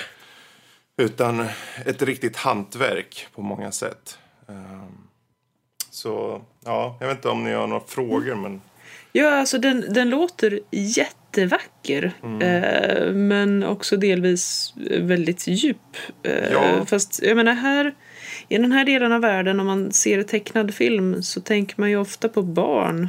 Vilken, vilken eller vilka åldersgrupper Alla. känner du att den passar för? alla. Det är så? Ja, jag tror barn kommer se den här och bara känna liksom, med berättelsen. Eh, för Att det, den liksom går förbi för den- språk på något sätt? Ja, och ja, det är ju det bästa att de verkligen gjort den utan ett talat ord. Han, han skriker ett par gånger av frustration och sånt. Och så. Eh, men det är aldrig liksom att de talar eller någonting utan de, det är mest uttryck i, i gester eller i, i ansikte och så vidare och så. så Men det är just den här kombinationen av eh, en form av väldigt laid back fantasy eh, med eh, bara ren överlevnad. Som du sa, Castaway, Danny. Det är som en kombination av de två. Eh, Tillsammans med vacker, vacker animation och eh, tecknarteknik. Yes. Jag kan ju säga så här. SF Anytime finns det att hyra från 39 kronor. Yes. Och där kan ni få, ta, kan ni få tag på den. Men det, det är den i alla fall. Mm. Eh, bra. Ja, vi rundar av övriga där, nördämnen. Och så kan vi ta den sista biten som är en lyssnarfråga som vi har fått in. Vad har vi fått in, Norskis? Yes, vi har fått en fråga från Supertacon. Super-taco! Yay! Han skriver så här. Tjena Liv. Mest använda fråga någonsin med en liten tweak. Så jävla många remasters remakes. Vilka 90-talsspel skulle ni vilja se komma? Redan hört det viskas om Warcraft här. Ja, Det Någon vore inte 90-tals fel. remaster? Mm, bra fråga. Alltså det som jag känner är svårt med 90-tals remaster är för att alltså det var, ju, det var ju då jag började spela spel så var det på 90-talet och delar av mig känner att de, de ska vara såna. Jag bryr mig inte om om det är taskig grafik eller om man får vänta lite ibland på, på uh, load times och så vidare. De, de, de ska vara såna. Och då har jag en hel bunt kan jag säga med spel som jag... Eh, hmm. jag förstår, jag förstår. Vi har ju redan fått lite grann av ryktesvid för att uh, Spyro pratade vi om sist och det är ju från 90-talet. Age of Empires har ju kommit ut väl? Eh, Ja, kom- det kom väl ett för eh, några, något, något år sedan eller något sånt. ja. Crash har vi också fått ju, så vi har ju fått en hel drös med sådana. Men ifall jag skulle vilja se så skulle jag vilja se Parasite Eve. Ja, Mm. intressant. Yes. Det har fantastisk musik. Yes, det Eh, har så, det. Så ja, ja, ja, det är en sån där serie som jag aldrig tog chansen att liksom utforska. Det skulle jag definitivt kunna tänka mig att spela. Första spelet eh, skulle jag säga är det bästa i så fall, helt enkelt. Men det är kul när det, det finns ju spel liksom. Jag menar, jag undrar ju. För om man bara tar till exempel första Silent Hill. ehm, Ja. att, att göra en remaster på den nu och släppa den till på sätt och vis en ny publik. Det gör ju att få, få upp ögonen för någonting som kanske många... Jo. För vi kan sitta och säga, men det är klart ni ser bortom grafiken. Sätt i den där gamla, jag vet inte ens vilken plattform det låg på, Playstation eller Playstation 2. eller vad- Playstation 1. Eh, hur många eh, yngre har en Playstation, första Playstation? Liksom? Utan låt den komma. Eh, sen kan man ju undra förstås om Goldeneye fortfarande kan göras om. Det, det blir Ja. nog rent sådär väldigt svårt med tanke på licensavgiften och sådant. Det var ju därför de inte tog med det i Rare Replay till exempel. Att, eh, eh, vad heter det, de... De, det kost, skulle kosta mer än det smakar helt enkelt. Och då sätta och uppgradera allting så, det tror jag inte är realistiskt. och sen tanke. tänker jag framförallt på själva spelet i sig. För spelets, hur det var och hur det spelades är ju föråldrat. Att bara skinna om det känns som att det, det går förlorat i alla fall. För jag, jag vet med mig när jag testade sist att jag tänkte att det här, det här är bara skit. Nu kommer jag få mycket mejl. Jag, jag, jag, är bara jag, skulle, jag skulle kunna tänka mig till, till Switch och faktiskt göra en, en, en bra remaster på Super Mario 64 ju. Ja, jo, Ja. för all del. Skulle, skulle ju vara någonting i så fall. För att Ja. faktiskt få en, en riktig ordentlig 3D-grafik istället för den, den lite antika som var då. Mm. Eh, och det skulle säkert passa rätt bra på switchen där ju. Ja, varför inte? Ja, alltså någonting om, om vi... Jag är alltid öppen för att ta gamla spel och lägga dem på nya eh, enheter och, och utnyttja den nya tekniken. Eh, och förändra. Och någonting som jag väldigt gärna ser. Det är, eh, ja men ta eh, Super Mario, valfritt liksom. Lägg det på switchen eller vad som helst.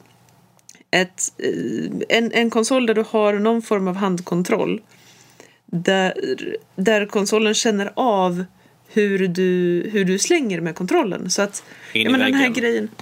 Ja, nej men den här grejen som man alltid satt och gjorde. Om det var ett, ett långt hopp eller någonting liksom svårt så satt man ju liksom och ryckte i, i kontrollen åt det hållet. Och att lägga in att det faktiskt hjälper karaktären att hoppa längre. Det, det vore ju fantastiskt. Jag, jag tycker det Ja, vore så ny teknik i ett gammalt spel. Det kan ju få det Ja. att... Ja, absolut. Det vore jättehäftigt. Jag skulle, jag skulle också vilja, personligen skulle jag också vilja se, precis som de gjorde med Secret of Mana som fick en sprillans ny remake, är ju Chrono Trigger. Ja, oh. Jag menar bara musiken i det här spelet också är fantastisk. Men att det är så mycket man kan göra i det här spelet. Vi fick ju, vad fick vi? Chrono Cross fick vi senare som var en, en halv, halvt fuskig uppföljare och sen hände inget mer. Så ifall vi gör en ny sån kanske vi kan få lockat att faktiskt få en riktig Chrono Trigger 2. Precis. Fucking give us it. Ja. Grr. Ja, jag Mm. skulle kunna gärna se faktiskt att de tar Jedi Knight-serien och gör i HD Remaster. yes. Eh, Dark Forces 1, 2. Varför inte Star Wars TIE Fighter eller X-Wing? Um, I ny tappning. Eh, Det är lätt, bara piffa till dem, släpp ut dem. Ehm,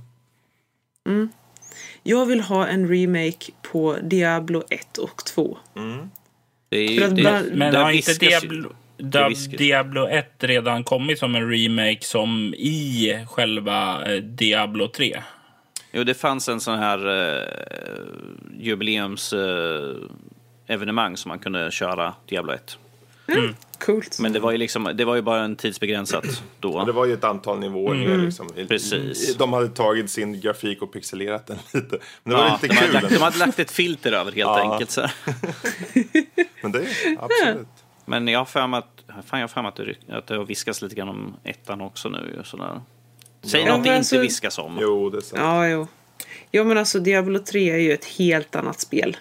Det är inte läskigt längre. Det, det är bara splatter. Precis.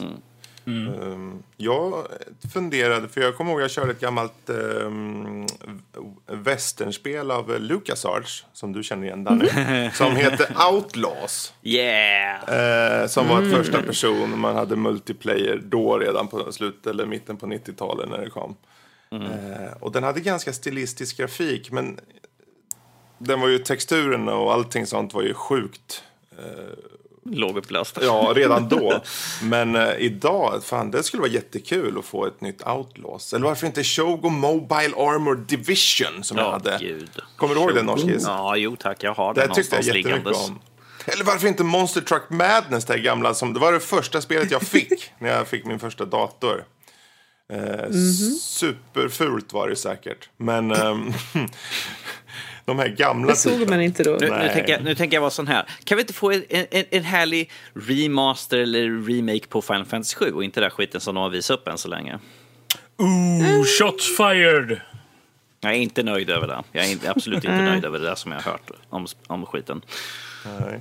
Jag tänker faktiskt inte uttala mig om det innan jag har testat det själv. Vis, vist av dig Lotta. Mm, men man har ju inte hört jättesmickrande saker, tyvärr.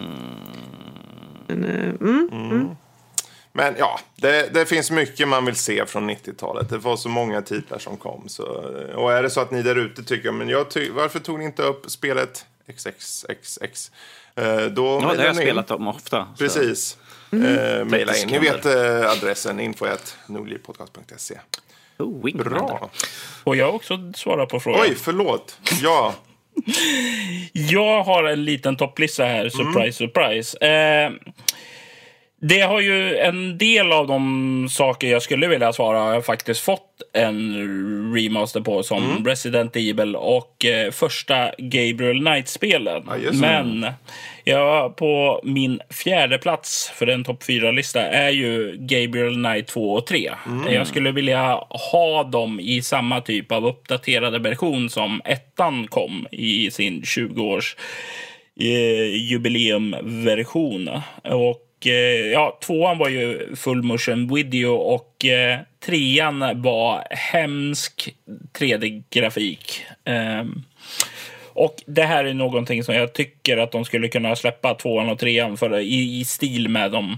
Eh, det första som kom då i nyuppiffad version. Eh, på tredje plats så skulle jag vilja ha Silent Hill. Eh, första Silent Hill i en uppiffad variant också. Och jag menar inte eh, i samma biga utförande som Silent Hills eh, 2 och 3 kom i, till 360 i en Ja, men det, det var ju absolut den sämsta de kunde ha gjort någonsin på det där skiten. Det Ja, var det minsta det- arbete de hade gjort för liksom, ja ah, men titta, vi har fixat det. Vi har gjort en ny här nu. Ja, och tog bort en del av det som gjorde spelen läskiga Yes. och så.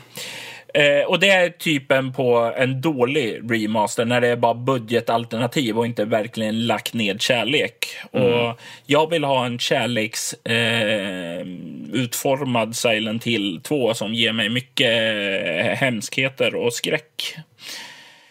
Eh, sedan så vill jag, för, som den Sierra fanboy jag är, också ha eh, Fantasmagoria 1 Ah. och 2. Klassiker. Eh, för det, alltså, det var båda genuint bra spel. Men eh, ja, de ser inte särskilt bra ut nu. Eh, och de förtjänar att minnas. Fan, Ro- Robert, pratade inte vi om Fantasmagoria när vi träffades? Jo, det Gjorde vi. vi. eh, stämmer bra det. Väl bra det.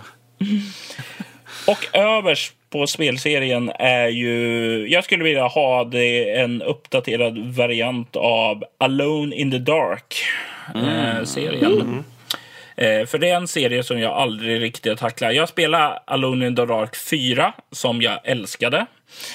Eh, och jag spelar Alone in the Dark, eh, ja, femman eller Reimagination eller vad de nu väljer eh, att kalla det som var till 360, PS3 och eh, Wii. Och det var ju anskrämligt eh, på alla sätt och vis. Men jag har ju hört så mycket gott om de första spelen och det var ändå trots allt första Alone in the Dark-spelen som är fadern till survival horrorn. Och jag skulle verkligen vilja spela det. Och det tycker jag därför förtjänar en uppdaterad version. Så det är på min första plats. Coolt. Skriver de om där. Ja, för Alone in the Dark, det, jag, fan, jag kommer ihåg de där första. De var ju väldigt... Och det är början på 90-talet de kom. Liksom. Eh, med mycket så här eh, Lovecraft-känsla i och lite annat så här. Ehm, intressanta spel som... Den där som du sa som var dålig, det var den som gjorde, när den kom ny och den hette igen bara Alone in the Dark. Eller? Jajamensan. Ja, den var ett jävla eh, aber. Och filmen var suverän. Jättebra var den. Jag har inga problem med filmen. Tvåan var lite värre än första tycker jag. Den tvåa på... Ja. Ja, ja du ser. Ehm, bra, men då har vi alla våra eh, Nu svar har, super, nu har Supertacken hört oss eh, dilla runt om massvis med. Fick Ja. han verkligen svar på tal i alla fall. Det kan man inte säga något om. Ehm, men med det sagt så får det faktiskt vara slut för idag. Ehm, är det så som sagt att ni vill kontakta oss är det ju info.nordlivpodcast.se som sagt. Och eh, Nordliv SC, ett Nordliv SC på Twitter. Eh, på hemsidan så hittar ni såklart alla eh, länkar eller kontaktmöjligheter och allt sånt där. Och det är ju nördliv.se, det vet ni ju sedan tidigare. Så, eh, nu får vi ta våra gurkor och eh, stänga butiken tror jag. Eller vad säger ni? No, Yeah, yeah, Cthulhu Fatagn. Cthulhu! Indeed. Oh dear. Gurk Cthulhu. No gods. Okej, nu är det verkligen dags att lägga Ja, ner. jag tror det. Hej då! Tullu. Ha det bra alla. Hej.